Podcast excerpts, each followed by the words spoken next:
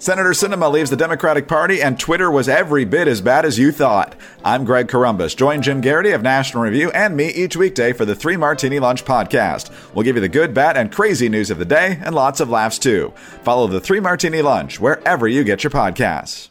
Did you know that tart cherries are an important superfood? When it comes to promoting metabolic health, they are a powerhouse. But if you're not looking to chug two cups of tart cherry juice a day, you need to know about new tart cherry gummies. Tart cherry gummies from the makers of SuperBeets Heart Chews are an easy way to reduce inflammation from exercise, and they support immune health. Just two tart cherry gummies are the antioxidant equivalent of 16 ounces of tart cherry juice or 100 cherries. They're vegan, non GMO, they have zero sugar, and are simply delicious. Tart cherry gummies come with a 100% satisfaction guarantee. Try them risk free for 90 days and see how you feel. If you don't love them, send them back, no questions asked. Right now, you can get up to 35% off tart cherry gummies plus free shipping at buytartcherry.com slash Dana. This is their best offer available anywhere. That's buytartcherry.com slash Dana for up to 35% off tart cherry gummies. Buytartcherry.com slash Dana. Well, Andrew, I uh, believe that Twitter is the modern public square. And it's one thing to say they shouldn't have released sensational pictures about Hunter Biden, which I agree with.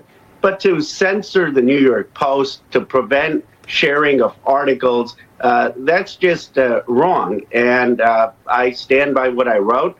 Uh, and I hope that they will not do that uh, in the future. Even though they are not obligated to live up to the First Amendment, uh, they shouldn't be censoring journalists or things that they disagree with. So that's that's Ro Khanna.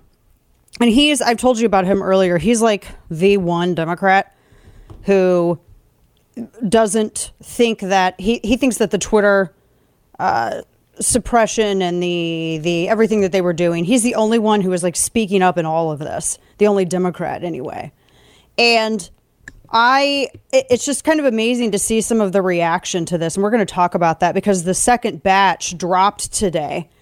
And didn't Jack Dorsey by the way, I was thinking about this. He did testify under oath if I'm not mistaken. Uh, yeah, can we play that? Just can we flashback everybody? Flashback with this. This was the, again. This is Jack, Jack Dorsey. What was this? 2016? You said? Yeah. Yeah. Let's just do a little flashy backy. Go ahead. Does Twitter censor the content of its users? Does it hide what it would consider inflammatory comments, whether they be social or political? Absolutely not. Twitter's always been about controls. People can follow whoever they want, and it's our job to make sure they see the most the most important things and the, and the things that will matter to them. So anybody can say anything on Twitter. The company does not go in there and take certain things out that can be dangerous. Well, there's certain there's certainly tweets that promote violence, which is against our terms of service, and uh, people have controls to block and people have controls to mute. But what about the company? Who Not the decides the, company. difference between criticism and hate? These are the these are the individuals. So you can follow who you want, and if it's something you want to see, you continue to follow it. Oh, except that wasn't the case at all, as we found out. Wasn't the case at all. So, welcome to this Friday edition of the program. I'm Dana Loesch, throttled, banned, all of that, whatever you want to say, uh, here with you. It's good to be with you. And I, I also think it's incredibly, I'm so tired of this being like it's only affecting four people. One of whom unfollowed me when he started being in my day part, which was interesting. After knowing him for like six years, he unfollowed me and had a fit. It's crazy. Um, anyway, but it's more than just four people. Let's be real. This is so widespread, it's insane. Completely insane. And the effects of it are so much more far reaching, particularly when, I, I mean, this legitimately was leftists getting so upset that they demanded that the government get involved to suppress speech. It's just one of the craziest things. Uh, I, I, I just, it's just, it's insane because what this comes down to, and this is what ultimately I think all of this is distilled down to. And I had this, I don't even know who this guy is. Some guy, did he pay? Let me find out. Did he pay for this? I'm sure he did. These, this guy paid for his check mark. Oh Uh, he, who I guess wants to be somebody in Hollywood. I don't know. Anyway, so he was saying, well, imagine being an adult with responsibilities and complaining about being shadow banned. That's what the left is trying to. Remember, these are the same people who said that words were violence. Remember that. I guess they're not now, and that shadow banning wasn't happening. They they said that words are violence and shadow banning wasn't happening. So I don't know what is what is this now. I mean, they, I yeah.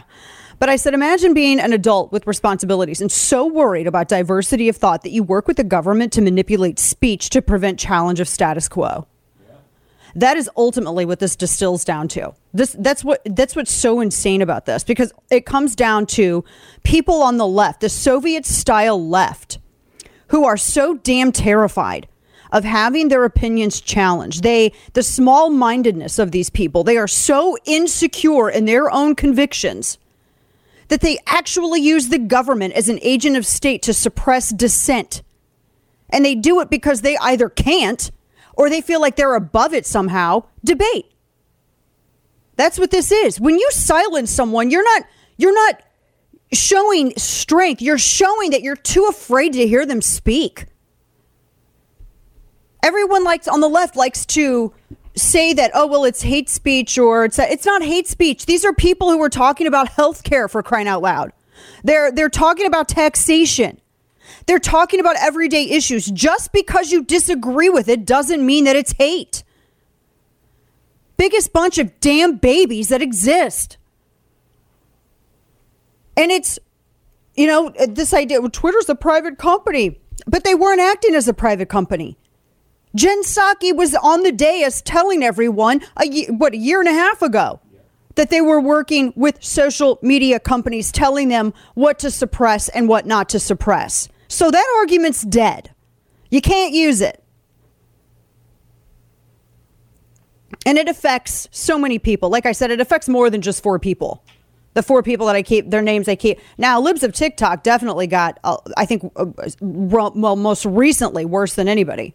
But some of these other ones, I'm like, come on, seriously, you're just like chasing for attention. It, this happened to so many people. And there are still people who are banned and suspended, you know, major accounts. Uh, this needs to be made public for everyone to search is what it needs to is what needs to happen it needs to be made public for everyone to search and i know that musk said something to the effect of you know at some point they're working on a way to allow people to be able to check their accounts to see you know, what their status is. You know what gets me? I was reading this uh, chick. Her name's Anne Collier, whatever the whoever the hell she is. She says three of us resigned from Twitter's Trust and Safety Council today. Cry me a river, Anne. You fascist. She it's it's it's it's crazy. She said we feared a two-tiered Twitter.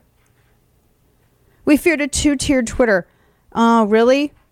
I'm gonna I'm gonna for those of you who follow me, I'm gonna retweet this. They lied to us for how long? These people lied to us.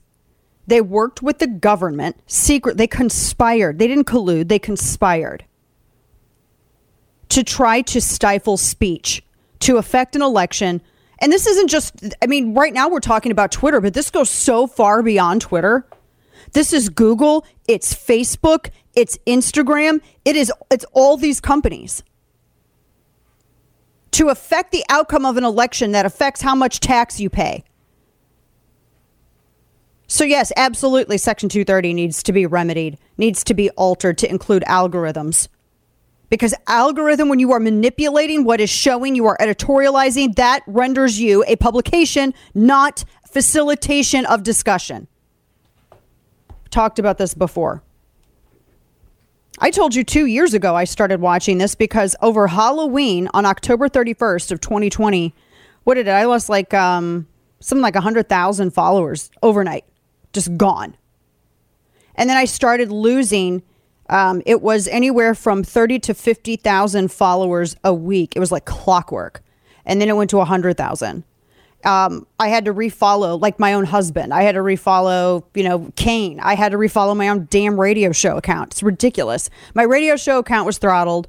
Uh, and you can, there were search tools that you could use to check it at the time. And I did.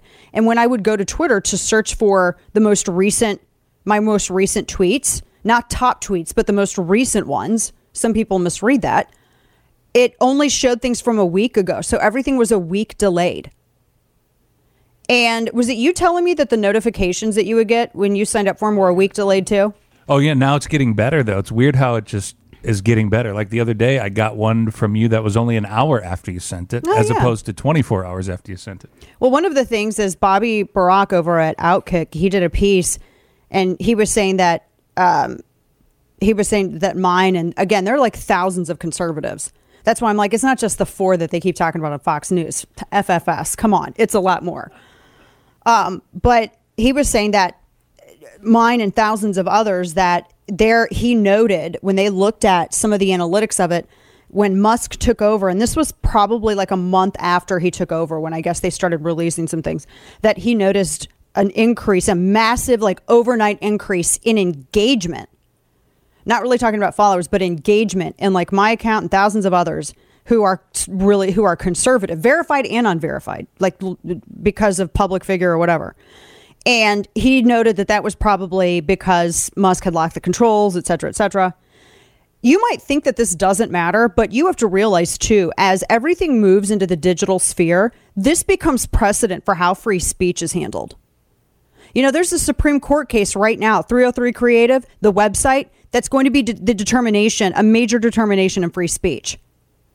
You cannot leave any bit of ground unclaimed. You cannot allow the statism to get an inch anywhere. You freedom requires perpetual vigilance. And this is where I say that some people just aren't out up for freedom. Some people enjoy being shepherded and not in a biblical sense. They enjoy being taken care of. They enjoy being told what to do. They enjoy being able to just go to their government and find out. It re- liberty is a responsibility, and for people who don't want that responsibility, it can be a burden to them. That's how you get big government. So you you have to be ever vigilant with this. I'm not saying anything new. I'm basically bastardizing something that Thomas Jefferson said eons ago. You have to be ever vigilant, and it includes with new frontiers like this.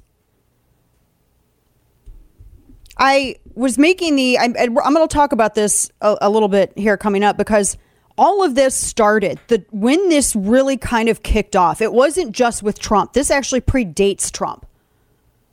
This goes back to even pre Tea Party, and the left realized, holy cow, these people have an advantage. There was literally a session um, at Netroots, which is a left. It was like a leftist digital conference, and I I didn't crash it. I bought a damn ticket to go because I was like, I'm going to show the hell up. It's the United States of America. They had a session talking about how to counter conservative influence on on social media spaces because when social media really when it exploded, and this was pre 2012, conservatives dominated and the left did not know what to do. They could not catch up. They in in order to catch up, they decided to manipulate the system. And we're going to talk a little bit about that because to understand where we are now, you have to understand where we came from. And that this it, it this is not all just because of Trump. This predates it. Don't give them a pass by saying that, oh, this is just because of Trump. These people have been doing this since before him.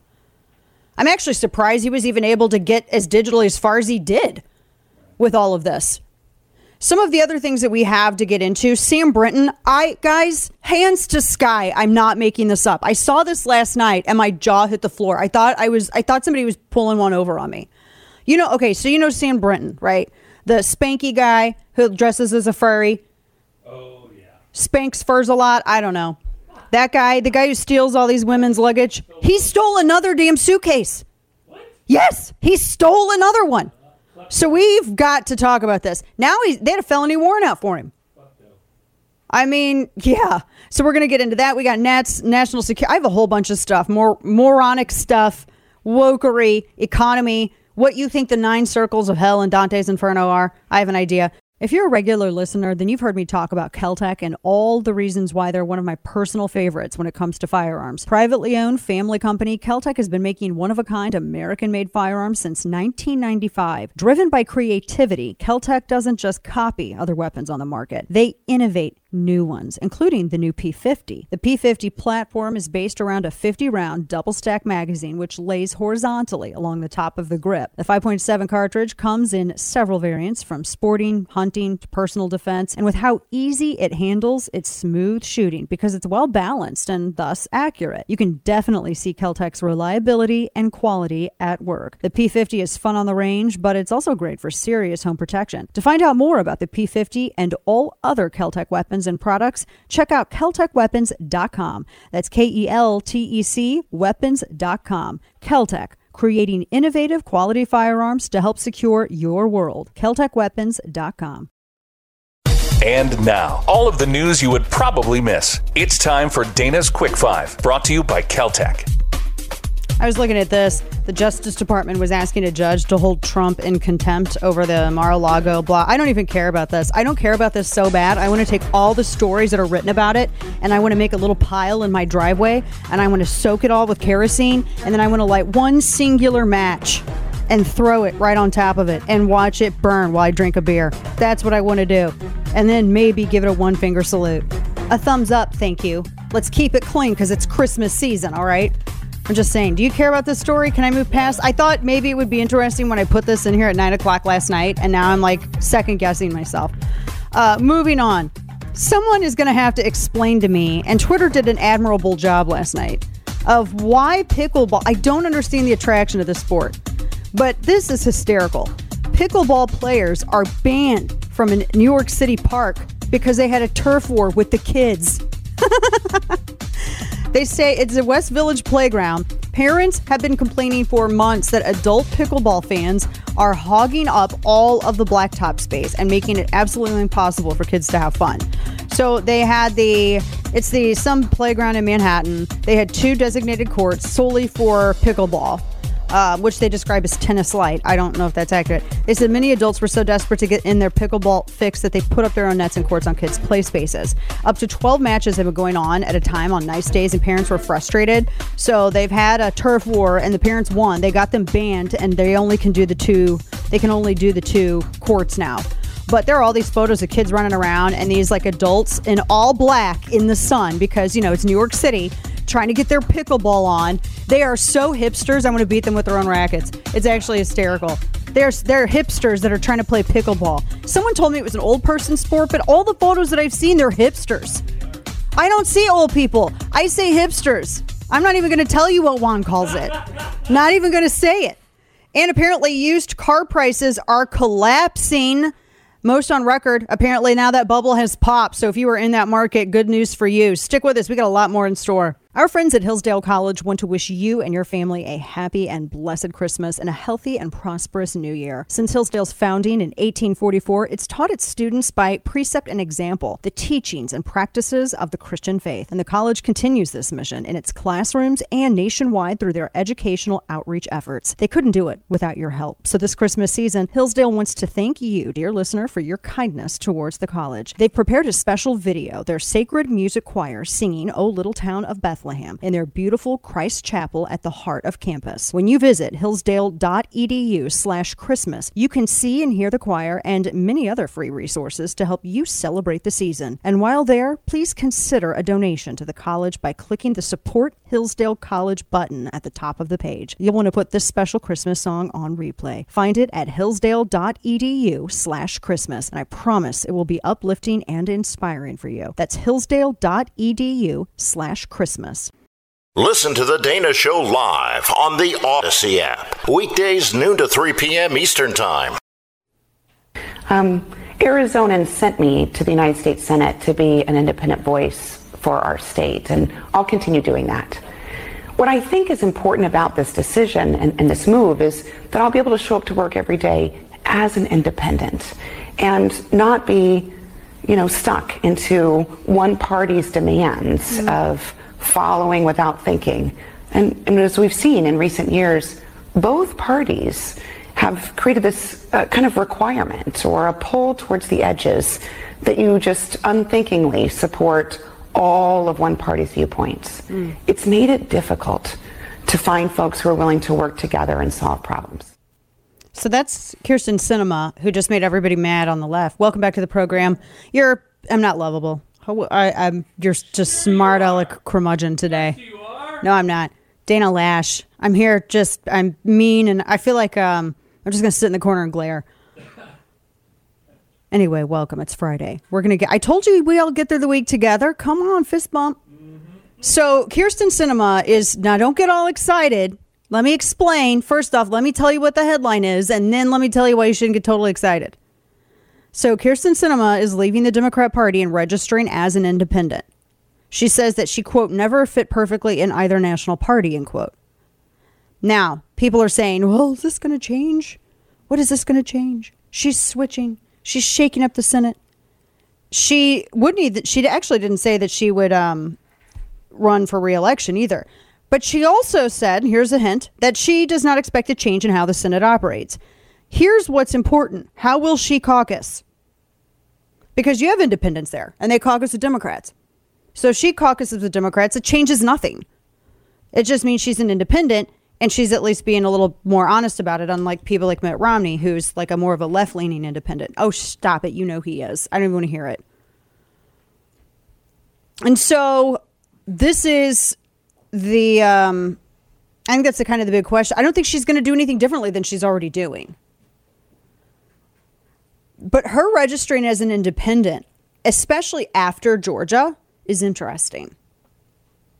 Because like I said, it's not I don't really I don't see this changing anything with party sharing or sorry, uh, power sharing with um, uh, committees, things of that nature. I, I don't really see that. But I do. Don't you think it's kind of interesting? She waited until after Georgia to do it. Hmm, I'm just saying. I think she's crafty in a good way. She's crafty, and I also think she's been horribly mistreated by her party. I'm so she's registered as an independent, and that came out this morning. Now, if it because it, whether or not it shakes up the power dynamic, like I said, I just don't. I don't um, because I, I to me, I see that she's still eh, all the indications that she has given is that she's going to be. I mean, she'll be caucusing with Democrats. She votes with Democrats the majority of the time. Let's not be mistaken here. I was actually, if you bear with me, I was looking for my notes on her voting record, um, which I kind of threw together hastily this morning. But she, I mean, she votes with Joe Biden. I mean, the majority of the time. So there's no way all of a sudden, you know, Republicans in the Senate are going to have an extra person caucusing with them. It's just not going to happen. And so the dynamic here with all of this, whether or not she's, you know, what this ultimately ends up meaning, I think most of the Republicans are still focusing on what's happening in the House at this point. But I do, this is kind of interesting because this, um, she's, I, I think a lot of people are wondering what, ma- there, some people are looking for Manchin, etc. Is this, d- does this increase Manchin's importance because the addition of Warnock, Warnock winning his race in Georgia sort of diminished that, also kind of diminished her a little bit and the Democrat Party. But she says that it's she's an independent voice. What I really ultimately think, because she had said too that she didn't know if she was going to run for reelection, I think actually she may have a difficult time winning a reelection as a Democrat. In a, in a Democrat primary, that is. I mean, she's a Democrat. She backed, go back to, what was it, 2021. She backed Biden's $1.9 trillion COVID bill that kick-started inflation. I mean, kick-started it just inflamed the economy. It's why we have such crazy inflation right now. Is because of this bill, 1.9 trillion dollars. It was a spending spree. Here's my notes. So I have what I have here, and looking at uh, Google News Initiative. I don't know. She's voted with uh, her party 97% of the time. She's a Democrat. She's not going to caucus. She's not going to be hanging out with with Senate Republicans. Now, yes, I do think it's smart that she's opposed getting rid of the filibuster. She is opposed packing the Supreme Court. And she opposed that uh, Build Back Better bill because there were certain limitations that were not included that made her a little bit more of a moderate than they did, you know, far left Soviet style progressive. Which, by the way, that sidebar, that is a phrase we need to use ad nauseum now to describe the left because that's what it is Soviet style leftist. And so some people were I was reading this piece. Who was this by? Make sure I can't. I don't see my. I'm not going to sit here and search for the. I had this piece where some people were wondering if she was going to end up like Joe Lieberman, because remember he switched to become an independent. He ended up losing. Um, well, he he first off he ended up losing uh, his Democrat par- primary to Ned Lamont, and then he didn't endorse Lamont going into the general election. Lieber, Lieberman just became an independent and he kind of really became an outcast with the Democrat Party. But that was also, I mean, he'd been in the Senate for how long was Lieberman in the Senate for? And he's from Massachusetts, which is way different than Arizona. It's an Arizona Democrat, although I don't know, can you really say that anymore? Some people say, well, a Democrat in like Southern Texas is uh, very different than a Democrat in New York. No, they're not. Not if they vote with a party. You can't say that anymore. It's not the same. Now, I think if you're comparing state lawmakers, maybe like a state member of the legislature, but not Congress, not Senate, I don't think you can. So she's she's a Democrat. That's why I don't really think this is going to change all that much. I, I mean, you know, it remains to be seen, but I mean, it's still pretty big news because I think it also shows just how far left these they've gone. I mean, they're uh, they're they're losing her. Manchin stays because he likes his seniority on a lot of these committees. That's one of the things that she will lose if she's on any. They'll they'll they'll replace her. So a few other things. Gosh, we've got a bunch of odds and ends, but all very important. Can we just? Oh man, alive! Can we talk about this dude for a second? Like I said, I legit thought that this I was getting had when I saw this second time. So you remember Sam Brinton. This dude has he's been placed on leave. You know what I have not seen reported? And I'm actually looking through my notes right as I speak. You know what I've not seen being reported is whether or not he his security clearance was removed. Sam Brinton, he's over at uh, he runs he basically handles nuclear waste. For the second time, this dude has been accused of stealing a woman's suitcase this comes from, this is last night, the second story came out. In Las Vegas, they said a felony warrant was issued for Sam Brinton, Deputy Assistant Secretary. The charges for grand larceny. The value is between $1,200 to $5,000, according to records.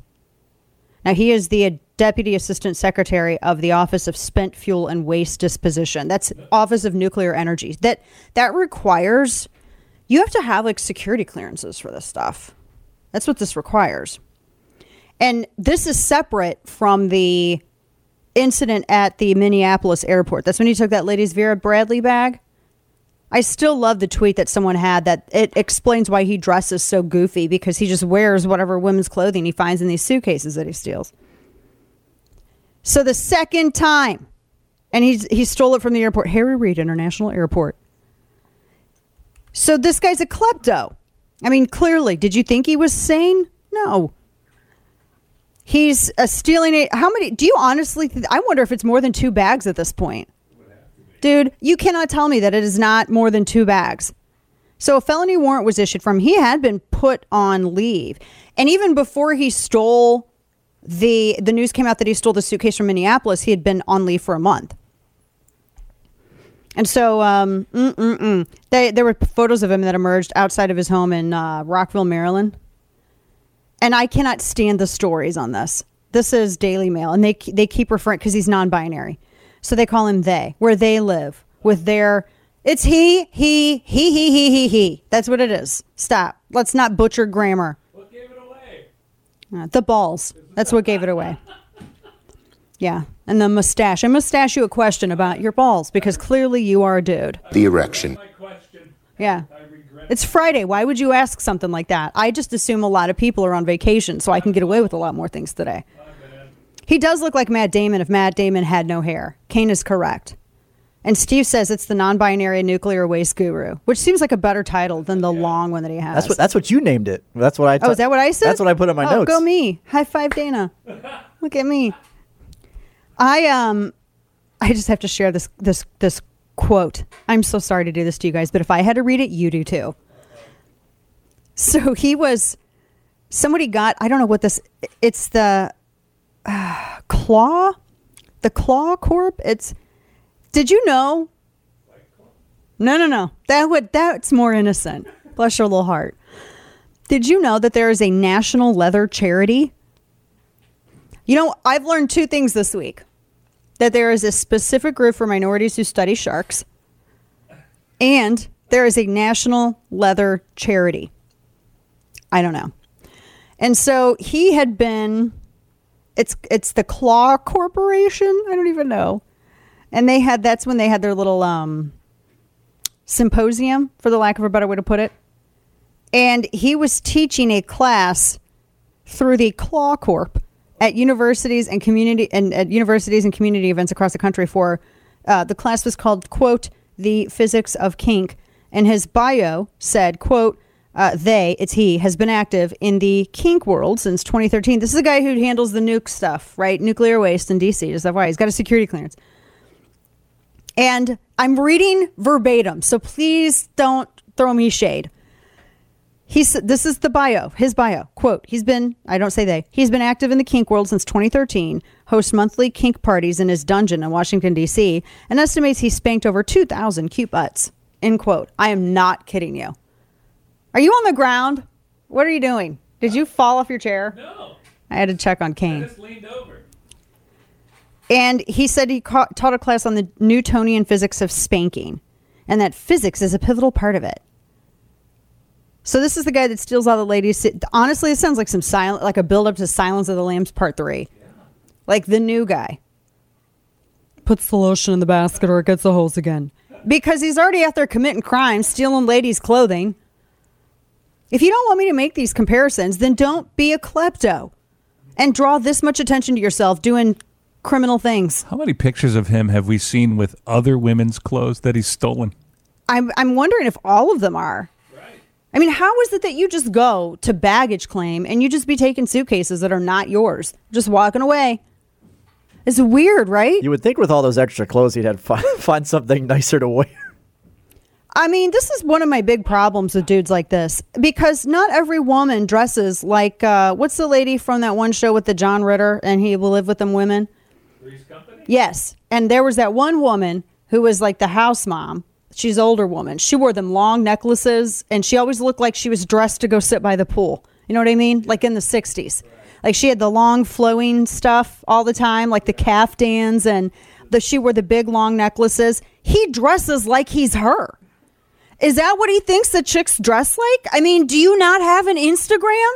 Do you not see all these influencers? They all it's did you not realize that it's Han Solo season? It's leggings, boots, and sock hats. That's that is the outfit du jour. It is that season. Dude, I don't even know. I know we got to roll, but I could sit here and talk about this whole outfit thing. Uh, I mean, because it just he ain't even trying. All right, we gotta get moving. Uh, our friends over. I drink. I did I finish it? I feel like Patrick with a candy bar. I guess I drank all my coffee. Jeez, my someone took it. Black Rifle Coffee Company. I love this coffee company. I'm going to tell you, there's a lot of stupid stuff that goes on. Uh, people running their mouths about this company because there's a huge effort from the left to divide the right and try to take out this company because it's a veteran owned conservative company that has mainstreamed our values in commerce. And that's a huge threat to the left. So I see all these people that I just never have seen before a year ago popping up and saying all this stuff. Just know that's what this is. Um, I love this coffee. It's good coffee. Everything else out there is commie swill. And if you want eagles to cry on Christmas, then go ahead and drink, you know, the over roasted beans at Starbucks Go right ahead. But if you want actual good coffee that is sourced and and actually roasted here in the United States by vets, well, then Black Rifle Coffee is your coffee. Like I said, they are they all they're all about giving back. They support our law enforcement community. Uh, they they support first responders, active duty military. They have tons of new products out right now. So when you're thinking about when you're thinking about your Christmas gifts, keep Black Rifle Coffee Company in mind because the Coffee Club subscription Oh my gosh, Black Rifle Coffee Company, their their club is amazing. It's the gift that keeps on giving. You choose whatever roast you want, and they have a frillion of them. And you can choose if you want the light roast, you know, if you want the dark roast, you know, because you're tougher. Uh, that's my opinion. Uh, then you can choose it and get your frequency of shipment, set all of that. You get discounts on all kinds of merch. But the best part is you legit never run out of coffee. You get fresh roasted coffee from around the world, roasted here in the U.S., delivered right to your doorstep with free shipping. So head on over to blackriflecoffee.com slash Dana find my faves and get all the best merch and coffee and apparel all in time for Christmas. Something for everybody on your list. BlackRifleCoffee.com slash Dana. Red meat, black coffee, truth telling. The Dana Show. The most important thing you can do to prepare for your holidays is to get your updated COVID vaccine. And if you get it now, you'll be protected in time for winter holiday gatherings. Really protected? Really protected. What does it protect you from? Does it protect you from the Rona? Oh no, no, it doesn't. It doesn't do that. That was uh that was uh Jill Biden. The no, I'm not doing the doctor thing. What an honorary. Also, I don't call you doctor unless you can rearrange guts. You can get mad at me all you want to. Unless you can cut people up and prescribe medicines and rearrange guts, ain't happening. I think it's just a I think it's a vanity. Get mad at me. I know there's people in the audience that are like, I, I take offense to that. I have a doctor, and they're good for you. I just not gonna. I don't believe. I don't, it's my personal opinion. My son told me once he was to get a doctorate in his course of study, and I said, I'm never calling you doctor. it's not to happen. You can waste your own money on that. I ain't calling you doctor. Anyway, uh, welcome back to the show. You're somewhat lovable, curmudgeon. Yeah, Doctor Doctor Jill Biden says you need to get your vaccine before the holidays. They hate you, man. Just why it just it doesn't protect anything. Doesn't do nothing. Doesn't uh mm-mm, just saying. It doesn't it doesn't seem to prevent anything. Where was this at? This was like earlier today. She said this. I just and she doesn't sound convincing in her plea there. So coming up, we got a lot. Uh, the Senate Senate Democrats. We're going to get into that. The Republican establishment, Twitter, the fight for free speech, the issue of our time. We got this and a ton more. Stick with the second hour this Friday on the way. Did you know that tart cherries are an important superfood? When it comes to promoting metabolic health, they are a powerhouse. But if you're not looking to chug two cups of tart cherry juice a day, you need to know about new tart cherry gummies. Tart cherry gummies from the makers of SuperBeets Heart Chews are an easy way to reduce inflammation from exercise and they support immune health. Just two tart cherry gummies are the antioxidant equivalent of 16 ounces of tart cherry juice or 100 cherries. They're vegan, non GMO, they have zero sugar, and are simply delicious. Tart cherry gummies come with a 100% satisfaction guarantee. Try them risk free for 90 days and see how you feel. If you don't love them, send them back, no questions asked. Right now, you can get up to 35% off tart cherry gummies plus free shipping at buytartcherry.com slash Dana. This is their best offer available anywhere. That's buytartcherry.com slash Dana for up to 35% off tart cherry gummies. Buytartcherry.com slash Dana. As you know, how does this not only encourage more kidnappings of prominent Americans if they go overseas? Sadly, kidnappings and wrongful detentions are not something new. Brittany was not the first one, Mm-hmm. clearly, um, and there will be more. Sadly, going forward. And what Yeah, we're trying to now. do is we've put it, we put some additional sanctions in place to to try to inhibit uh, hostage taking, as it were. Yeah, of course they, of course they will. Of course, there's going to be more now because you've just incentivized it. Anytime there's a Russian that we got in custody, if they've been doing bad stuff, guess what? All Putin's got to do is snatch up some Americans, and there you go. Welcome back to the program, top of the second hour this Friday. Dana Loesch with you, ladies and gents. Did you? I, I. So if you sign up for my newsletter over at Substack, chapter and verse, I have video there, and it's a really weird video. How many seconds is this video? For those of you who are um, watching the simulcast of the nationally syndicated radio show, you can watch us do the show also on the first or YouTube or Facebook. I think Juan may throw it up. But so Griner at one point when they when so when she was released, when they were doing this prisoner swap, she legit was right on the tarmac with Victor Bout Kane, the uh, weapons dealer who armed all these terrorist groups, and they she walked she they were right by each other, and everyone was shaking hands. And then right as she leaned in to shake hands, there was a video edit, and then all of a sudden they were walking away. It seems like they edited out her handshake. Yeah because it's really, they edited out the handshake. Hmm. Imagine that. Wonder why. Well, we know why. I mean, like, I'm- we know why. I tell you something pretty unbelievable. Pretty unbelievable. So, that to me was that was real weird. It was very weird. Now I have to tell you something too. I was looking at all of this because one of the big things that I watched, and I mentioned this yesterday, I was if you can't tell, I was very sassy when I sent out at least one of the pieces last night because I used HTML to highlight the Theo Von way of saying Cynthia. And you ha- you just have to read the newsletter because I saw people who kept and I see, I saw the people on the left kept trying to do this all day yesterday. I made the remark that well, you know, this Biden sure does have a habit of leaving Marines behind. And all these progressives, like people in the media or these like D-listers who I don't know, they have to put their IMDb links in their profile because nobody knows who they are. They they kept they kept going back to what's his face, Paul Whelan, going back to Paul Whelan, and they said, oh, he was dis- he was um, dishonorably discharged or something, and he was had used uh, he wa he was accused of stuff by the government, but the details haven't actually been fully made public. But we're just supposed to take the word of the government with the FISA court and everything else, and all of the baggage and the FBI abuse, et cetera, et cetera. We're just supposed to suddenly believe them on this guy. Forgive me if I will take a moment to say mm, I need some evidence. So whatever happened with him is completely irrelevant to the fact that Joe Biden has a habit of leaving Marines behind. And the left was apoplectic at me over this all yesterday, all last night, because and they keep ignoring the 13 dead servicemen who were left at Hamid Karzai International Airport there in Kabul. They keep, they ignore this.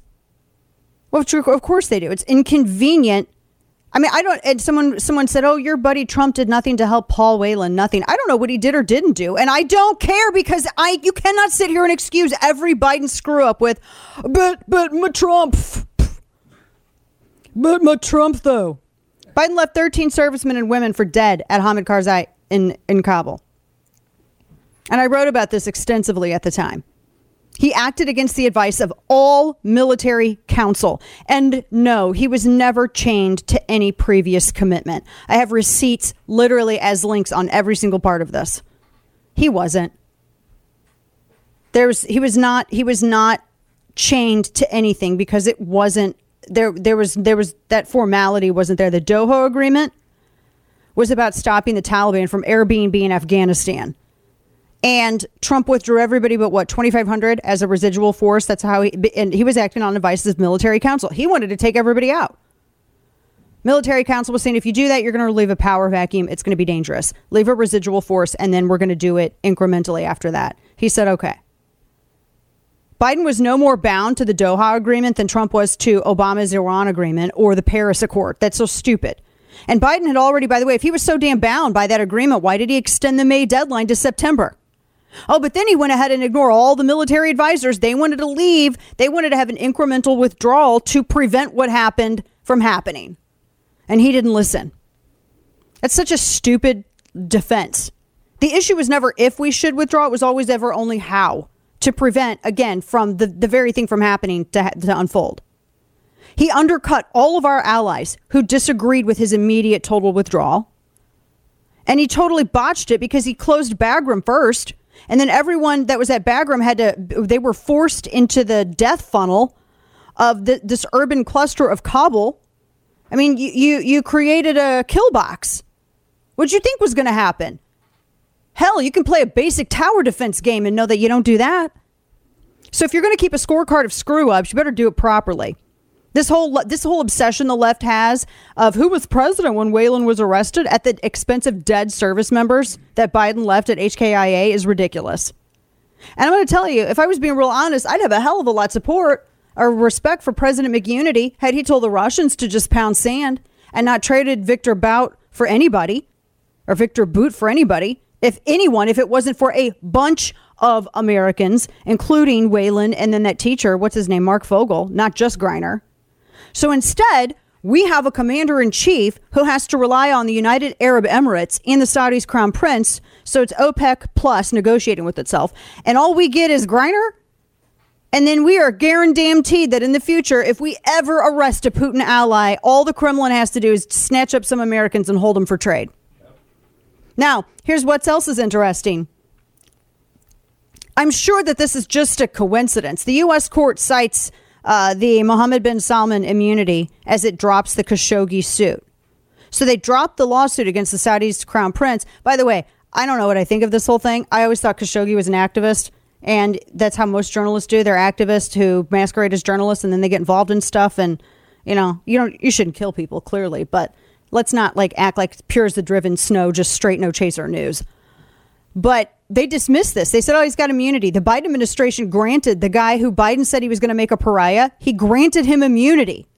And then, legit the next day, Saudi Crown Prince brokered deal to swap WNBA star Brittany Griner for Merchant of Death arms dealer. I'm sure that's a coincidence, right? Because Washington, D.C. is never on purpose. It's all coincidental, correct? Yeah, the guy who said, I'm going to make him a pariah. He gave him immunity. How many times does the left got to get suckered by their own before they start actually questioning the legitimacy of their intent? Here, we're going to pay off your college loans. No, we're not. We actually just banked on the time between promising and this going and being litigated and overturned by the Supreme Court to get you to vote for us. Right? I mean, how many times do people got to get got to get taken on this? This is wild. Oh no, we're not gonna. We're only gonna look at uh, twenty thousand dollar payments and stuff. Uh, you know, like big time payments on uh, digital entities like Venmo and that. Oh no, we lied. It's gonna be six hundred out. We're we changed it conveniently after the election. You guys got just got taken again. And now with this, oh, MBS is a pariah. We're going to make him pay. We're going to make him a pariah. Oh my gosh, we just gave him immunity in the very thing that we said we were going to make him a pariah over. I mean, how many times do you people have to have broken promises? Good grief. I just nuts. So, I, hell, I don't even think Hillary Clinton forgave Bill Clinton that many times. Just saying. Now, on Twitter and the free speech, the second part of the Twitter files dropped yesterday. And it affects way more than just the four people that they keep saying it affects. It's silly. But um, what gets me is that we heard from the left whenever anytime anybody would say any of us would say wow it feels like we're being really seems like we're being stifled and suppressed. And the left would say that's your nuts. You're just a conspiracy theorist. That's all you are. There's you're you're making this up. And then here you have the files and they're published on twitter and proof is provided here the document. Here's the documentation, and now the left is saying, "No, it's a it's a nothing burger. This is just you know this is so old. No one cares. It's a nothing burger. Th- this is the same deflection that they had with the Hunter Biden laptop story. Oh no no no! Now it's a nothing burger. It's what Karine Jean Pierre said the other day. Oh no no no! It's a nothing burger. You don't need it. It's a nothing burger. You don't need to know. Now now it's the same thing with this story. And Glenn Greenwald says they did the same thing with the NSA story, spying on Americans. It's true. I, I'm seeing all of these, this, um, all these people on the left. No, no, no. And, and also uh, cable news. No, this is just, this big reveal is nothing. This wasn't a huge secret. Wait a minute. I thought you guys said this was a conspiracy theory and that words were violence and that we were all making this up. And now here it is. Hmm. It's been proven. The big free speech issue of our time. I made mentioned earlier, all of this really began, all of this began even before the Tea Party with the Don't Go movement. If you're unfamiliar with that is, quick 20 second thing, it was a fight over energy in the House when Nancy Pelosi had the lights turned off and the C SPAN cameras turned off, and a bunch of Republicans were staying in there over the summer break because they were hell bent on negotiating with Democrats to lower energy costs for Americans all across the country. And Nancy Pelosi didn't want to do it. She wanted to go home. So the hashtag Don't Go movement was created to encourage Republicans to stay. She ended up having a Capitol Police come and escort them out of the Capitol. It was all on video. So that's how that started. That predated the Tea Party, which kicked off. And one of the things that a lot of stories were written at the time that the the conservatives were really really good at organizing on social media. When we kicked off Tea Party 2.0, we started doing it on social media. It's how I started meeting people in different states. And then we all got on the phone and planned the very we were planning the very first rallies and so but a lot of it was really it was kicked off in social media and the left did not realize until it was too late they were being outmaneuvered and this isn't the first time like we used to outmaneuver them when it came to ballot harvesting when it came to registering people to vote i mean republicans used to be so damn good at that what happened the republican party's it's a numbers game more so than it's a persuasion game anymore which is kind of lame but it is what it is you know, you can't change anything until you change the people. And nobody wants to change the people because that's too much damn work. And other people get promoted to positions of power adjacency by not doing it that way. So there's an incentive to to to do it as a numbers game than as a persuasion game. It's truth. And so when the left realized they couldn't beat the right or the independence of the libertarians on social media, that's when they decided, well, let's start manipulating the algorithm and suppressing who comes up and who doesn't. And that's when this all started. I really started noticing it before the 2012 election. Really started to see a pickup in after that. And then it was already well in full swing before 2016 even arrived. And it just, the only difference between pre 2016 and now is they got more blatant about it. They didn't care if you saw. They just didn't care. And you know what? They don't care about explaining it either. Crazy. Even Elton John's like is falling for this. I'm kind of sad. He says it's sad to me see misinformation being used to divide a world. I'm not using Twitter given the recent change in policy, which will allow misinformation to flourish unchecked. I mean, it. This isn't about you. This is misinformation. You can't just sit here and classify and be a narrow-minded bigot. Every single opinion that's different from yours is misinformation. But that's what the left wants to do, and now they can't do it anymore. All the truth is truth always comes out it may take a while, but it always comes out. Man, and I hope some people are burned for hiding it. Senator Sinema leaves the Democratic Party. President Biden brings home an American, but at a terrible price. And Republicans lose yet another very winnable Senate race. I'm Greg Corombos. Join Jim Geraghty of National Review and me each weekday for the Three Martini Lunch podcast. We'll give you the good, bad, and crazy news of the day for conservatives, and hopefully a lot of laughs too. Join us, follow the Three Martini Lunch on Apple, Spotify, or wherever you get your podcasts. And now, all of the news you would probably miss. It's time for Dana's Quick Five, brought to you by Keltec. All right, so where do we start? A driver got a $553 ticket after driving more than five miles with snow on his windshield. This is kind of a crazy story with a stupid pop up ad. Uh, KOMO News, right? Washington State, they ticketed this driver because they said that he drove more than five miles along one interstate in Kitsap County so he did, you know how some people do if you're too lazy to get all the ice off your windshield? You just chip right where you can see. That's kind of what he did. And they said he was driving erratically though, but he said his windshield wipers weren't working. So he got that big ticket for negligent driving in the second degree. Yeah, you got to actually clean that off. You can't be, you can actually get it even if you have your front windshield uh, cleared off, if your back isn't. And if you're, if you're like mirrors aren't, you can get a ticket that way as well. I think most people know that. The length of your genes could actually determine how long you live. Scientists say that they have cracked the secret of aging and it could lead to a fountain of youth pill. Researchers at Northwestern University say shorter genes speed up aging. They've studied genes from humans, mice, rats, small fish. The pattern of shorter gene equals uh, equaling a shorter life. They said is observed e- uniformly in all species. And it's a major genetic analysis. And they said that so far they haven't seen any kind of exceptions to this with all of their studies. And they said that now they think they can hijack this mechanism and maybe pave the way for a fountain of youth that could even slow or reverse aging. Do you really want to be on the planet, though, that long with all these people?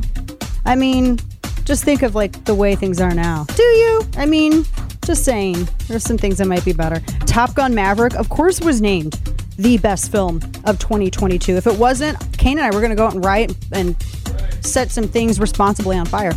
Uh, that it is, according to the National Board of Review, Top Gun Maverick is the best film of 2022 because it was.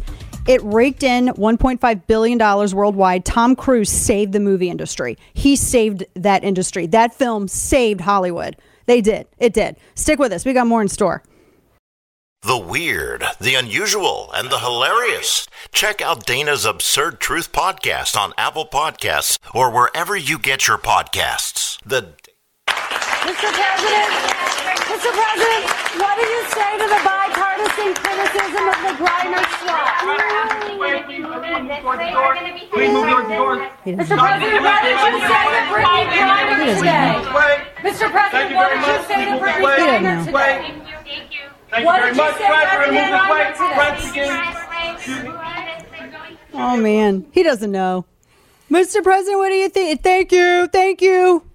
He does what? Did I ever tell you what one of my friends does? She's from Georgia, and whatever she when she doesn't want to do something, but she's like real polite about it, she does that whole thing. Thank you, thank you too. First off, welcome back to the program. Dana Loesch here with you. Bottom of our second hour. Well, yeah, well, she'll go. Uh, no, thank you. She did this all the time when they were trying to make her wear masks in stores and she is like you know very proper you know she has her makeup done you know she's one of you know girly girl and she would go in the stores and go no thank you. Mm. they would say would you like a mask? Ma'am can you wear a mask? No thank you. And then it was it would confuse them because they didn't they'd stop for a minute and they're like wait does she think that we are offering her a mask? Or she is what? And by the time they figured it out she's already in the store and there's nothing they could do.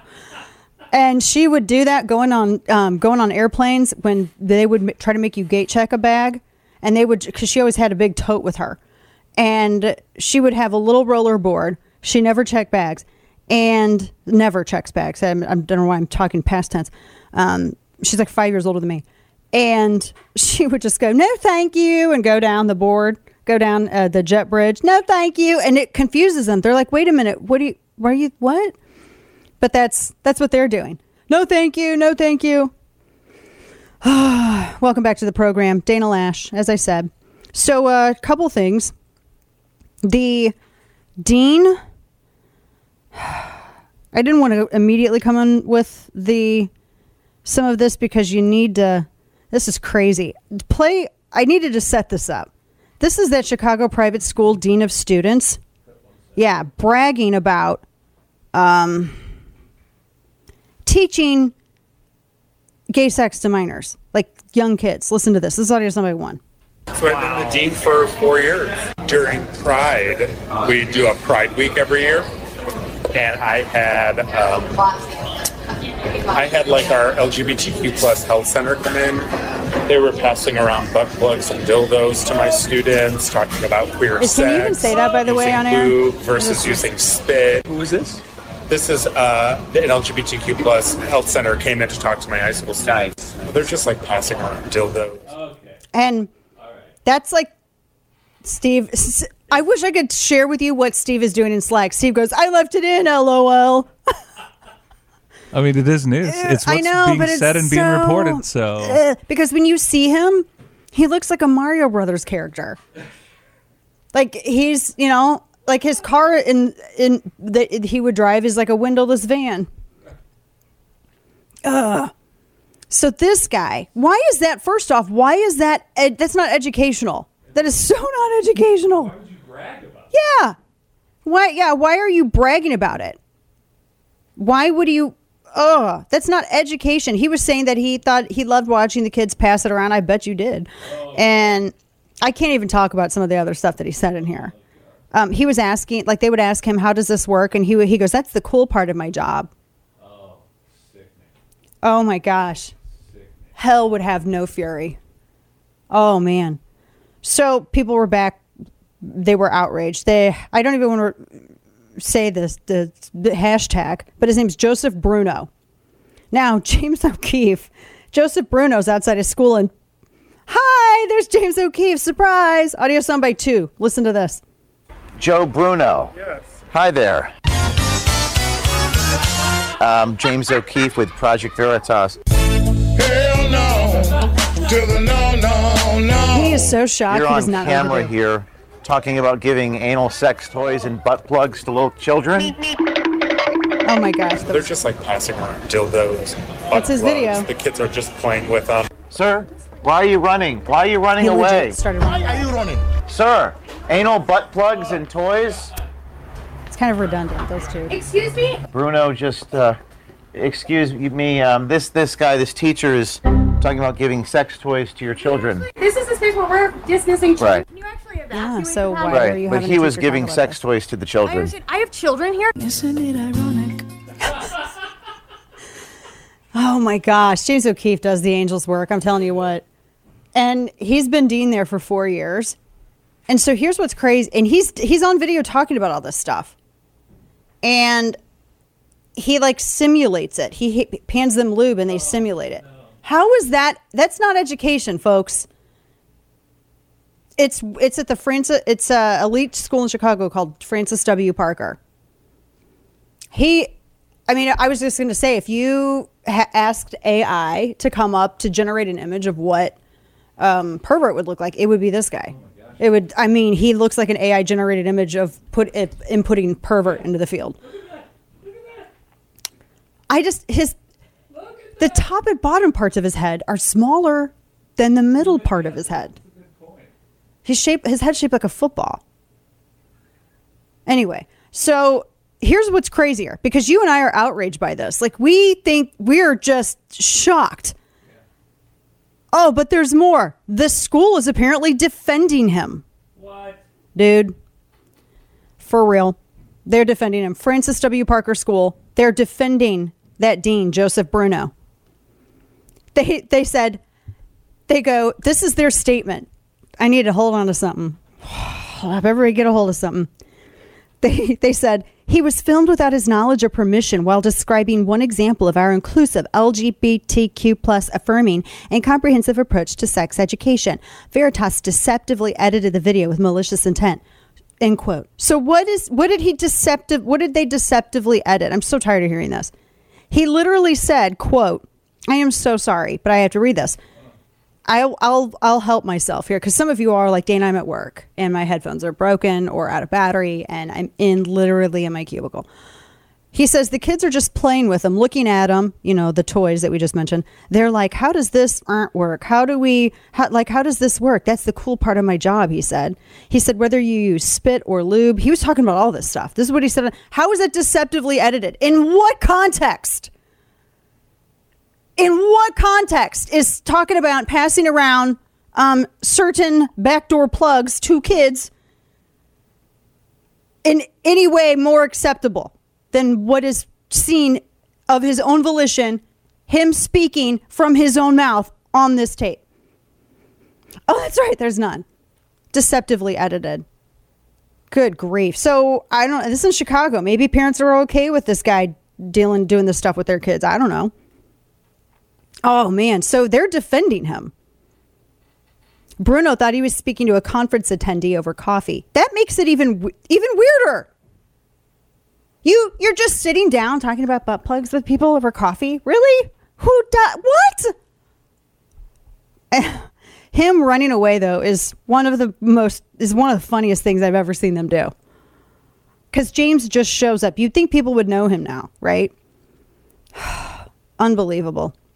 So we have I got I got a couple other things too. I saw this uh this story. People were talking about the nine circles of hell in Dante's Inferno. Now, I think I'm actually still so what I brought normally so Kane and I were having this big discussion. Normally I would probably list this in one of the circles of hell in Dante's Inferno. Kane and I were talking about um things that are not candles that you burn that smell good. This is stupid stuff we talk about on break. I brought this in here to show him, and now I feel like a hippie. What is what it is? It's a stick. What is it? Palo Santo or whatever. So, long story short, we were in this like some friends and I. We went to this pretend speakeasy, and they burn rosemary and they burn a stick of Palo Santo. It's a small room. It makes it smell really good. And I was like, oh my gosh, it smells so good. Why is this not a candle? Because all the stuff that spo- supposedly smells like this is horrible. So I brought it in here to show Kane. It about smoked me to death. And I feel like a hippie. And we were talking about uh, what is it? Your weird bacteria tea, and then you got mad because you're like oregano oil and all this other stuff. And tea. Keep saying weird bacteria. It tea. is. It's bacteria and yeast. I don't. Still. I that's number two on my circles of hell and my Dante's Inferno thing. I was reading this thing where there was there was this discussion online about um, people's own nine circles of hell, uh, similar to that, which is in Dante's Inferno. Do you want to know what my nine are? Just because I don't know what it is, and it seems like it's full of hipsters. Pickleball is the first one. That's like the first circle in Dante's Inferno. Dante's Inferno. Second would be the essential oils thing, right? And then that's when you started arguing with me. You started in. You said essential oils as a blanket statement, and I said, look, there's proven benefits to certain oils out there, like tea tree oil Okay, and, and oil I, I didn't dispute that one, but you can't even tell me what oil of oregano does. does something good. You don't Oh, even it's- it's- know. does something good. You don't even know. You're what it does. misinformation. Does something My third circle is DMV. Oh yeah. The nine circles of hell in Dante's Inferno. The fourth is Real Housewives Anything. The fifth is watching other people's kids in plays. I don't care. I don't want to go. I don't want to go do that. Does that mean? I'm being honest. Do you? I mean, really? Come on. Uh, where what am I at? One, two, three, four, five. Six is TikTok. Seven is influencers selling you crappy home goods. Nobody needs a big, what is it for, chain link on your coffee table. Can we stop with these big giant bowls full of sticks? Stop it. We don't need it. Just don't. Uh, eight is buffets. Oh, really?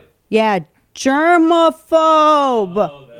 I watched a kid, I kid you not, because you, like, buffets used to be my jam, okay? What was the one that we went? Oh, Golden Corral. Oh my gosh. When I lived in St. Louis, like I was a fixture at my Golden Corral. They're like, hello, Mrs. Loesch. Here's your gold, here's your corner table. That's how we did it.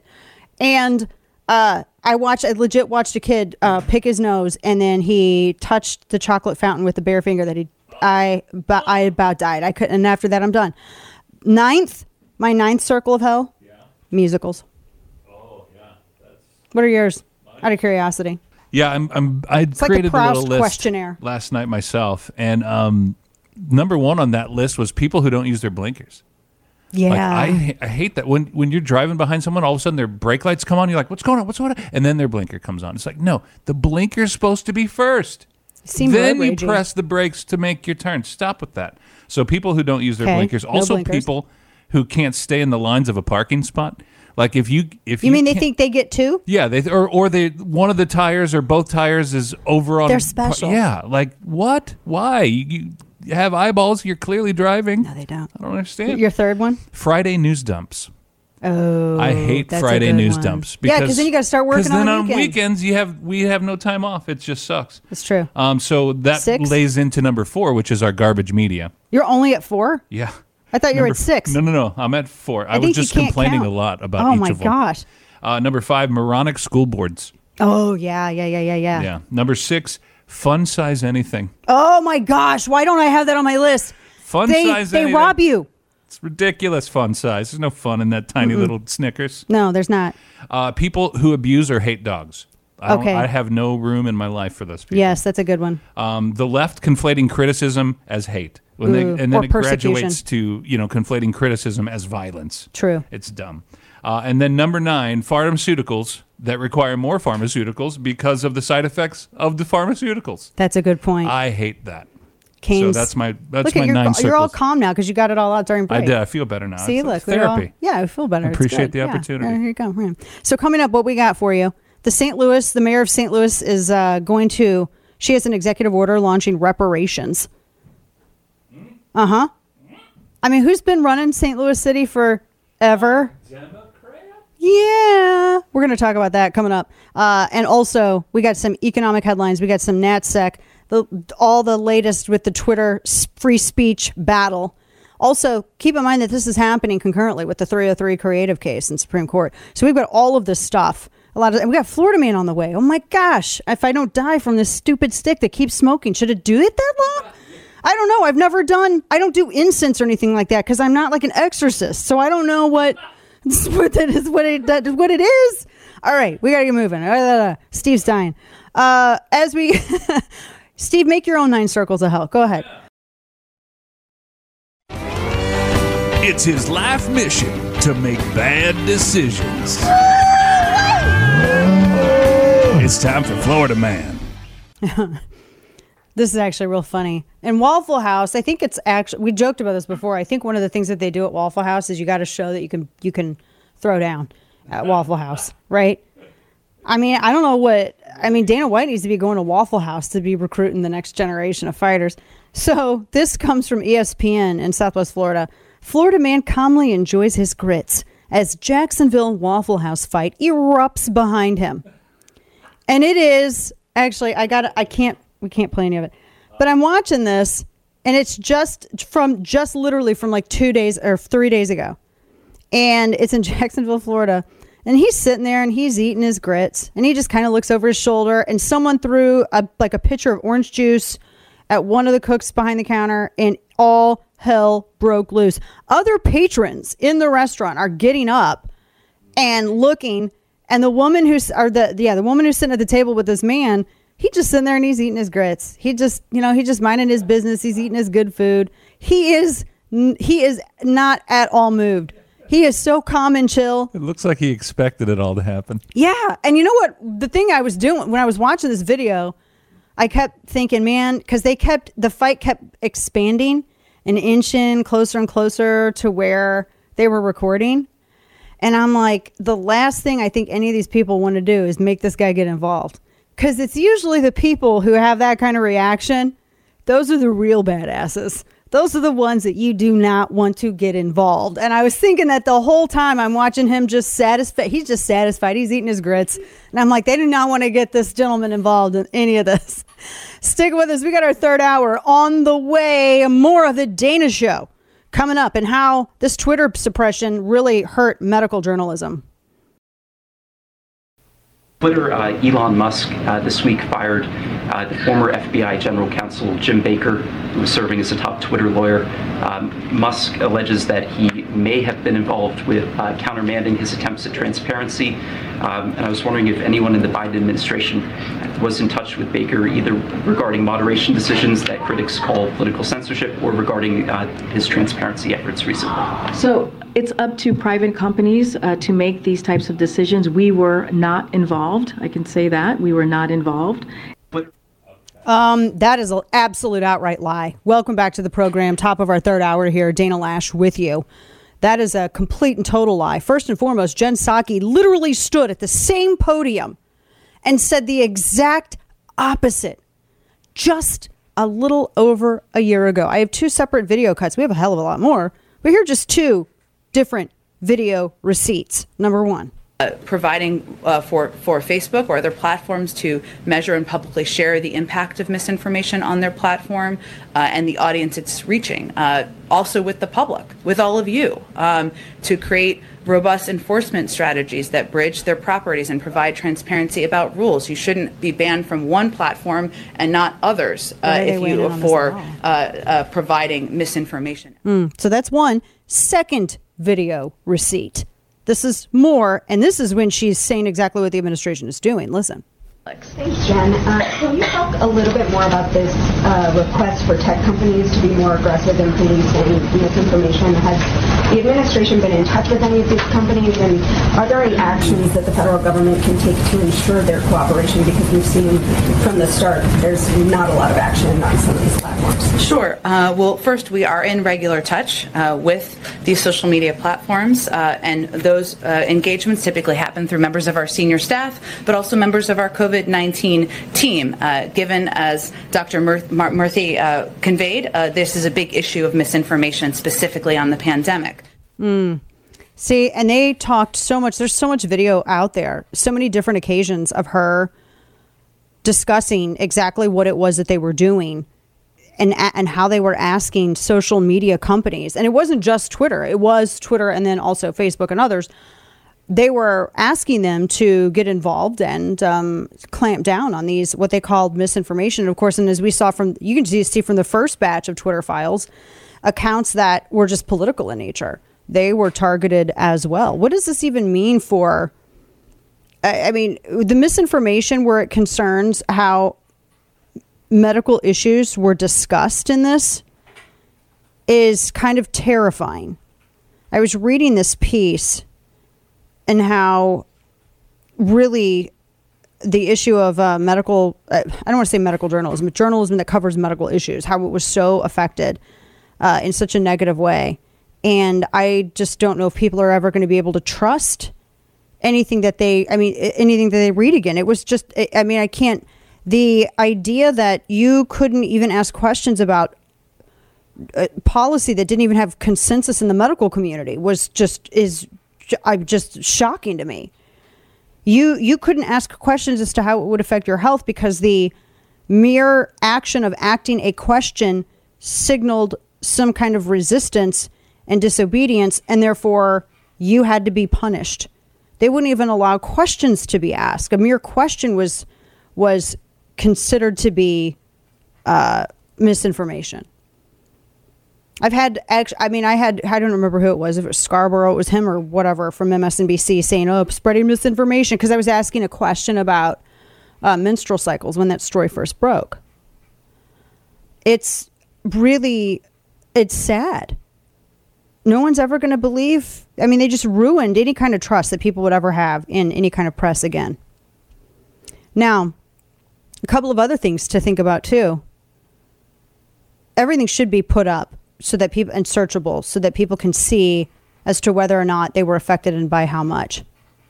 One of the other things I'm wondering is whether or not that visibility filtering, which is different from even the ghost ban, etc. And I, I'm positive I it was on my account because there were uh, and I have screenshots. I told you I took over three a two year over two year period because I was really interested after I lost like 100,000 followers on October 31st of 2020. And I started watching it there was a three month period, three months, I did not gain a follower or lose a follower at all. And I have all the metadata of all every time I t- when I took my screenshots, so you can see it's not for three months. I did not gain or lose a follower. Now, come on, you're telling me I didn't even at least lose people?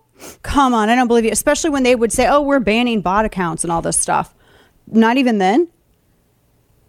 It's weird, and I'm curious as to whether or not was that applied to lawmakers, people in charge of writing policy? What about any kind of advocacy? Because I'm just wondering because there is a Twitter. Let me pull this handle up. It's it's literally it's Twitter's public policy. It's the the voice of Twitter's global public policy team at policy. Did they use their tools to suppress engagement when it concerned different policies or even proposed legislation? That's a huge question. That's a really big question with the intent of affecting the outcome. Then you're that's you're not you're acting as an agent of state. That's an agent of state action. That's what we need to we need to find out because we know that there were these secret blacklists. We know that. I mean, hell, we were we we know this. We've lived with it. Our my radio show, even though I created it years later, it's still I consider it's newly created. Um, that was that's also that was also shadow banned. So it's it is there's a lot of questions that need to be asked. A lot.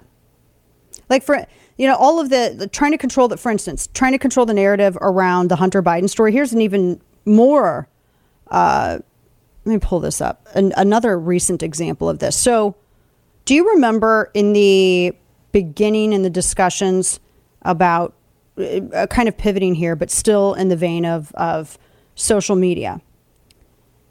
The discussions about trading this Victor Bout guy, how it only recently became Russia insisted upon only trading Brittany Griner for him? Because isn't that how the White House pre- presented it? Didn't the White House say, no, no, it was only her or nothing? Isn't that what they said? They said that yesterday, did they not? We played the audio. It was one or none. One or none. It was only, yeah, you couldn't, and they said that Whelan was never on the table. The problem with that narrative, and this is why social media is important because, see, journalism, somebody made the point that journalists are competing with the citizens, and they are. Uh, because they, they can't be held accountable anymore. They, so citizens have to do it themselves. There, the way it was presented, and I'm going to pull up, uh, I think it was Right Scoop that had all these screenshots. They had a ton of screenshots. NBC was first out. They were saying, no, no, no. Russia offered, all the media outlets started changing their language to um, comport with what the White House was stating. So NBC and everyone else, they started changing their language, saying, no, no, no, no. It was only, uh, first it was Griner or, or Whelan. And then they said, oh, no, it was just Griner. The New York Times, and I'm going to pull this up. I have a couple of pieces. Jordan Schachtel had uh, additional screenshots where he noted that corporate media was stealth editing their old stories to make their their narrative about who they could trade for Victor Bout comport with what the White House the White House's new narrative. Because NBC, he said, stealth edited its story to choose Griner over Whelan. And they said that they changed their entire narrative about the prisoner exchange. The original version read this quote, I'm going to read you the two. They stealth edited this, and it wasn't just NBC. People have screenshots of everybody across legacy media stealth editing their stories to go along. And there's screenshots of it. I have it. In fact, you got some of it in your email prep. Uh, that to go along with the White House narrative. So this was the original paragraph. It said, quote, a senior U.S. official told NBC News that the U.S. government had sought to have both Griner and Whelan released as part of a swap with the Kremlin, which wanted the return of Victor Boot, a Russian arms dealer who had served 11 years of a 25-year sentence in the United States. But the official said Russia has treated Whelan differently because he's an accused spy and that the Kremlin gave the White House the choice of either Griner or Whelan or none. The stealth edited version now reads, quote, but the f- official said uh, they were saying that uh, a senior U.S. official told NBC News that the U.S. government had sought to have both Griner and Whelan released as a part of a swap with the Kremlin, which wanted the return of Victor Bout, a Russian arms dealer who had served 11 years of a 25 year sentence in the United States. But the official said Russia has treated Whelan differently because he's an accused spy, and that the Kremlin gave the White House the choice of either Griner or no one after different options were proposed. End quote. They all changed their story because, in fact, days ago, it was all, and Whelan's family, Paul Whelan's family even said this, that it was understood that it was him for Victor Bout, if there was going to be a trade made. And it went from that, Whelan or Griner, to Griner or no one. And the first people to say that were the was the White House. After the White House stated that, everyone else, and there are receipts out the door all the media went back and secretly edited their stories to reflect this. Now, if you hadn't social media, do you understand now why it's so important the left wants to control this stuff? Because all this stuff broke on social media with the screenshots of these stories that have been stealth edited. That's that's the whole point. It was they changed it because it helped Biden's PR more. Here you have a black egg basketball player. The more boxes you can check, remember, the greater the victory on the left. I mean, that's this is 1984 George Orwell stuff. It's Soviet, is what it is. This is the new Soviet left. New or just now public.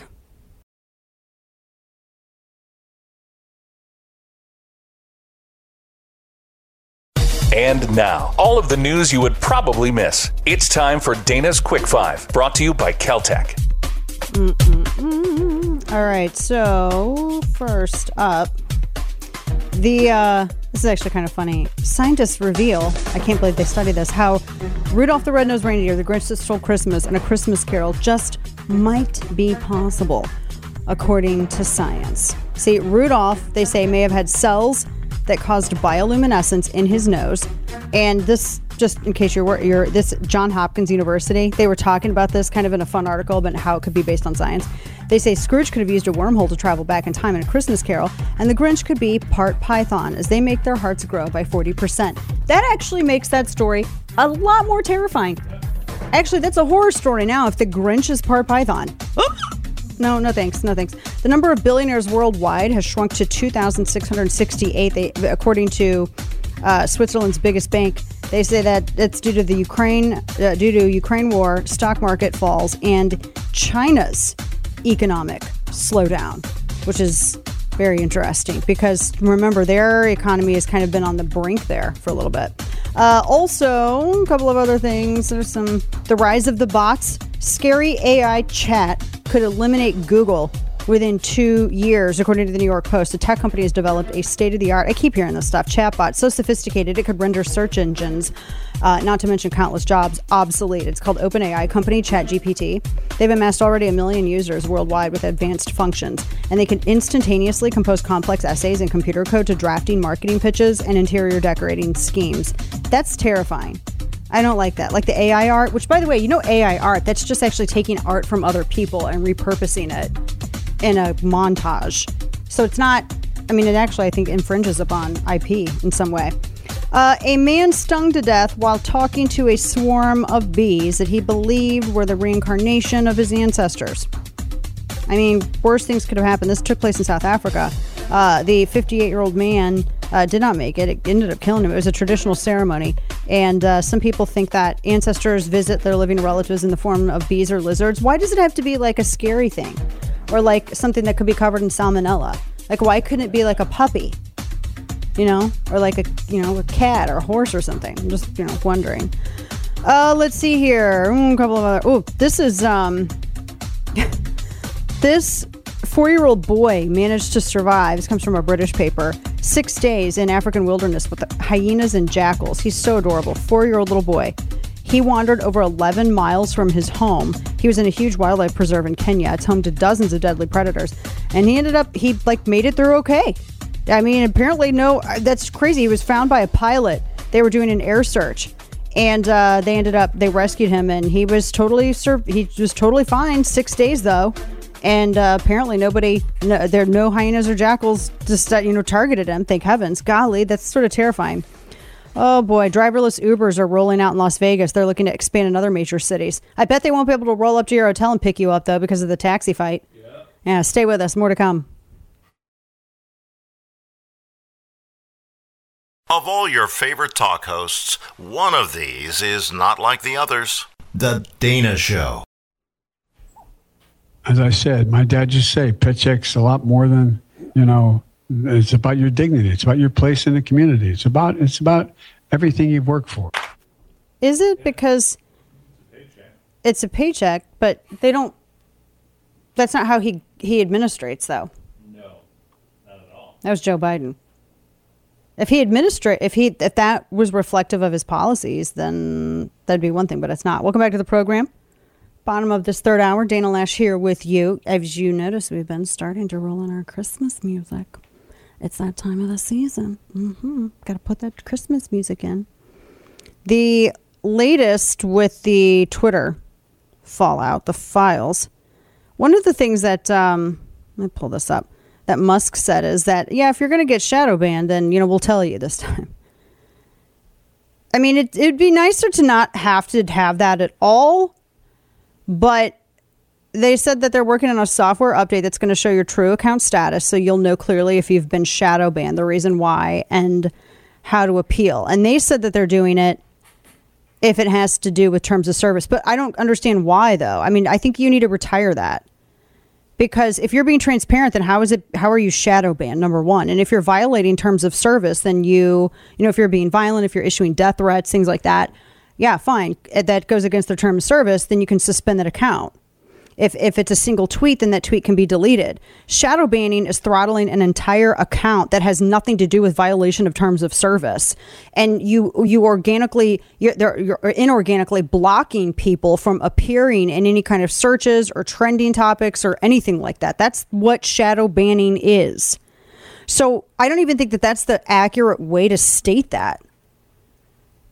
It's like, well, then, then just stop throttling accounts. Why even have that at all? Just make, just make people go by terms of service. Because if you're manipulating the algorithm to show inorganic results, that is editorializing. That is not protected or should not be by 230, Section 230 of the Communications Decency Act. If you're just existing to facilitate discussion, fine. But the moment you start inorganically outside of supportive advertising, you know, acceptance of ads, the moment that you start playing favorites with accounts and inorganically simulating these tr- the trending topics, that's the problem. So I don't know what his I don't know what his purpose is of stating that. Um, wh- why even have it at all?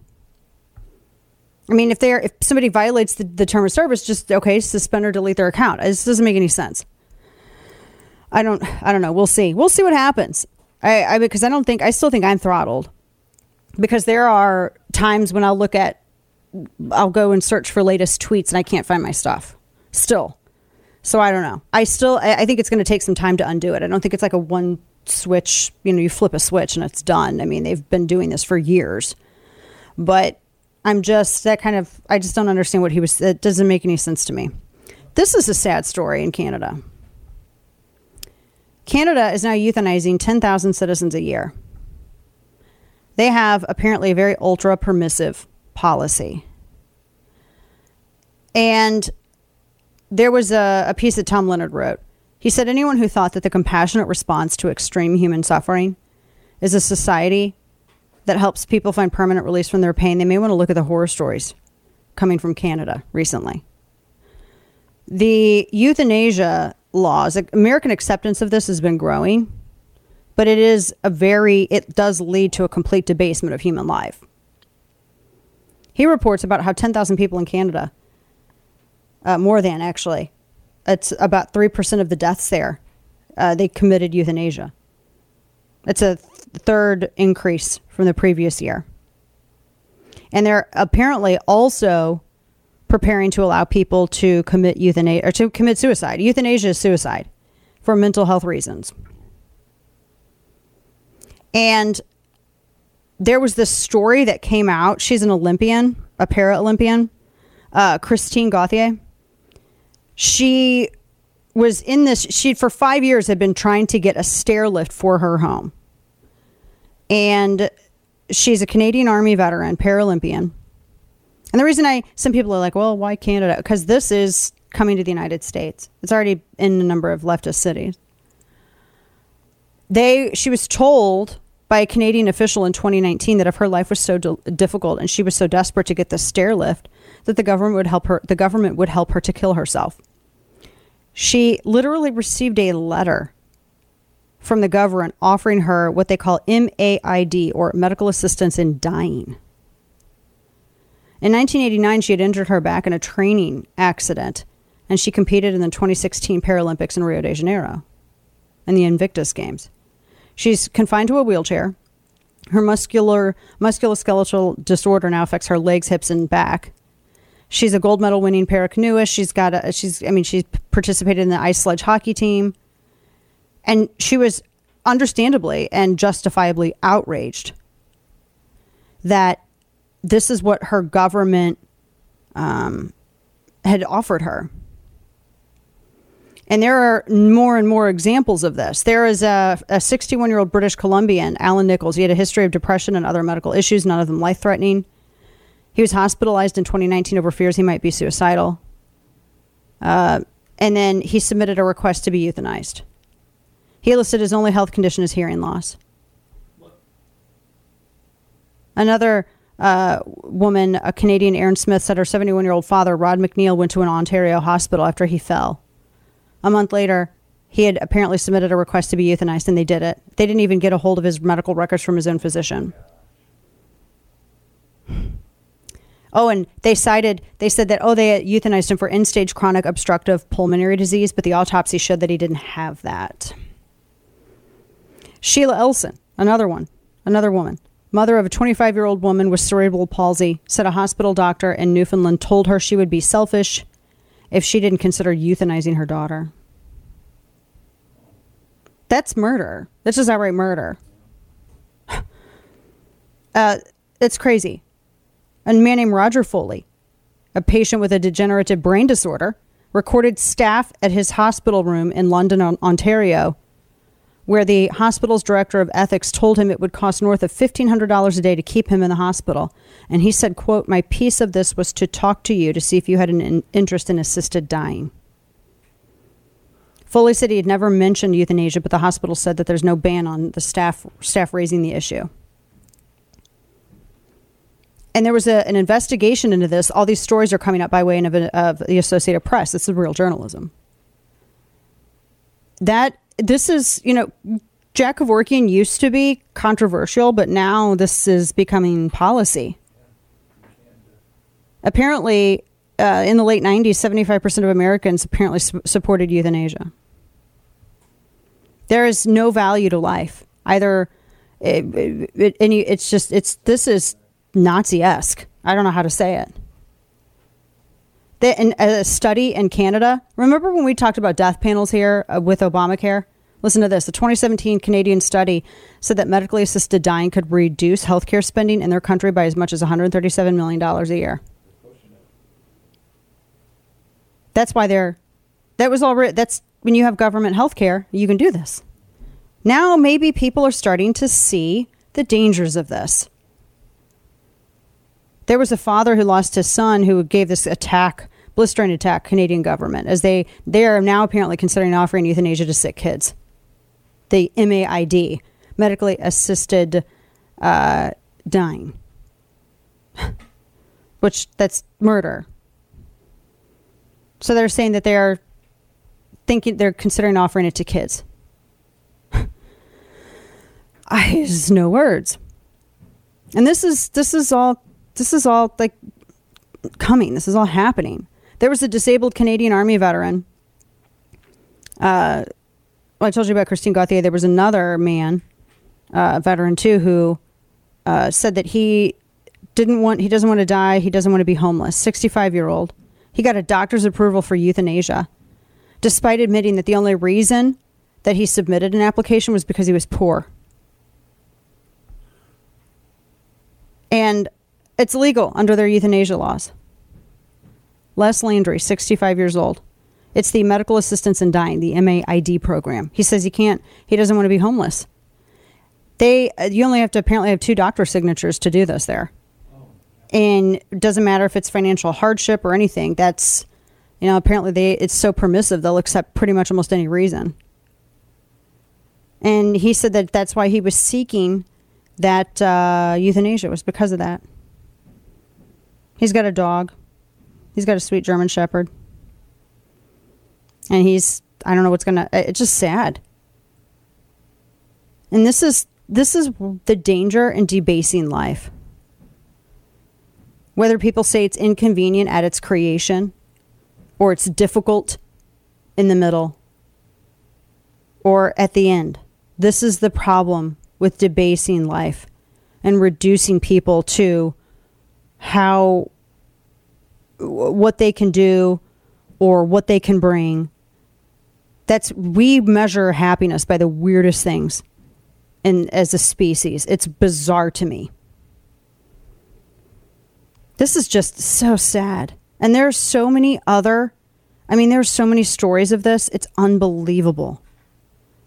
And i just your heart breaks for these people and i i just it's i don't know you always hear that a society is only as good as its you know their weakest members. I mean that's just i read this story about this anthropo- uh, anthropologist and she was asked when did humans become civilized? Is there a way to even measure it? And everyone was assuming it was going to be oh well when they created the wheel or when they did this or that. And she said nope. That is not when we measure civilization, or at least I do. She said, I think humans became civilized. She talked about um, a skeleton that they had excavated, um, an early human. And they said that one of the, the femur had been broken and it looked like it had been crudely mended. And they tried to heal it.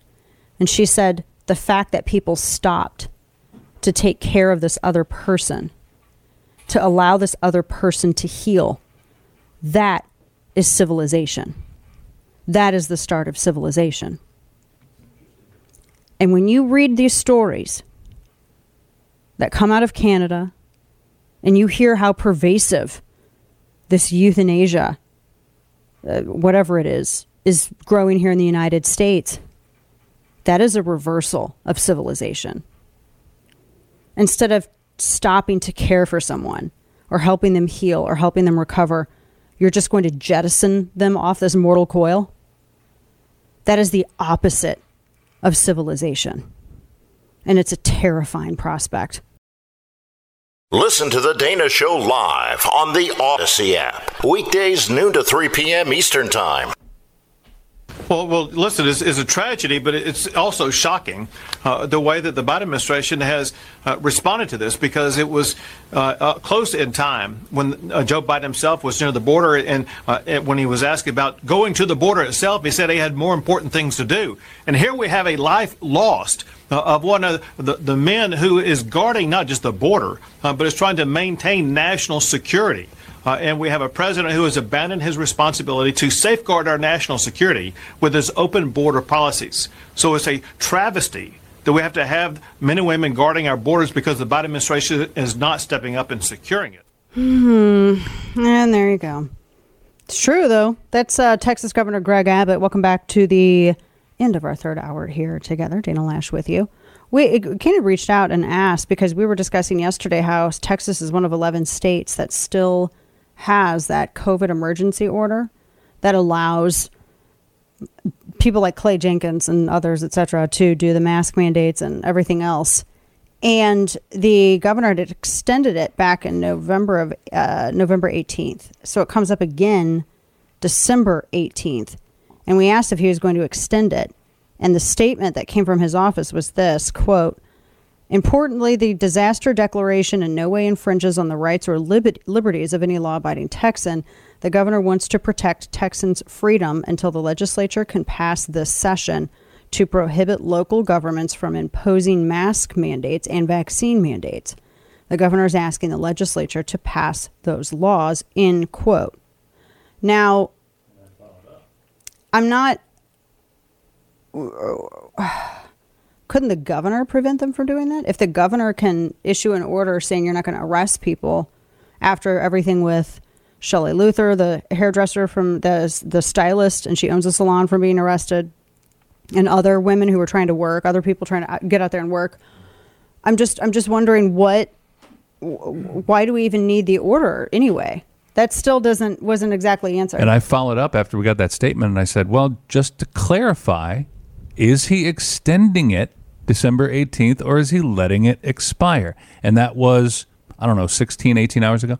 And then this morning I followed up and just said, hey, following up, can you clarify whether or not this is going to be expired or is it going to be extended? Still nothing from the office. Okay.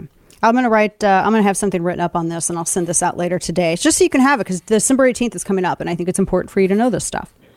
I mean, I'm not saying I don't think that the legislature shouldn't pass anything. But at the same time, I also think it er, there is a little bit of kind of kicking the ball down the down the down the lane, just a little bitty bit. So there you go. All right, today in stupidity. King. All right, it's uh, Biden's climate envoy. You know who that is? Oh boy. John Kerry. John Kerry. Well, he says, you know, it'd be great if there was some, you know, U.S. taxpayer money to pay other countries their climate reparations. Listen to this. So back on the loss and damage fund, though, I mean, is there going to have to be U.S. taxpayer money that helps the United States? Presumably, the United States is going to have to be one of the nations that contributes. Well, it'd be great to if there were some. Uh, uh, it's, uh, I mean, the United States of America proudly is the largest humanitarian donor in the world. Mm-hmm. Mm-hmm. The American people already do an enormous amount around the world. Yeah, we do. Mm. and uh, our tax dollars are already spent. You're now just printing money to spend internationally. Yeah. So that's stupid. Yeah, exactly. And that, ladies and gents, is today in stupidity. Now, make sure you sign up for Chapter and Verse, the newsletter over at Substack. Find us on YouTube, Facebook, like and subscribe. Always good. And uh, I'll be sending out a couple of things before the weekend. And as always, back behind the mic with you on Monday. Have a blessed weekend, folks.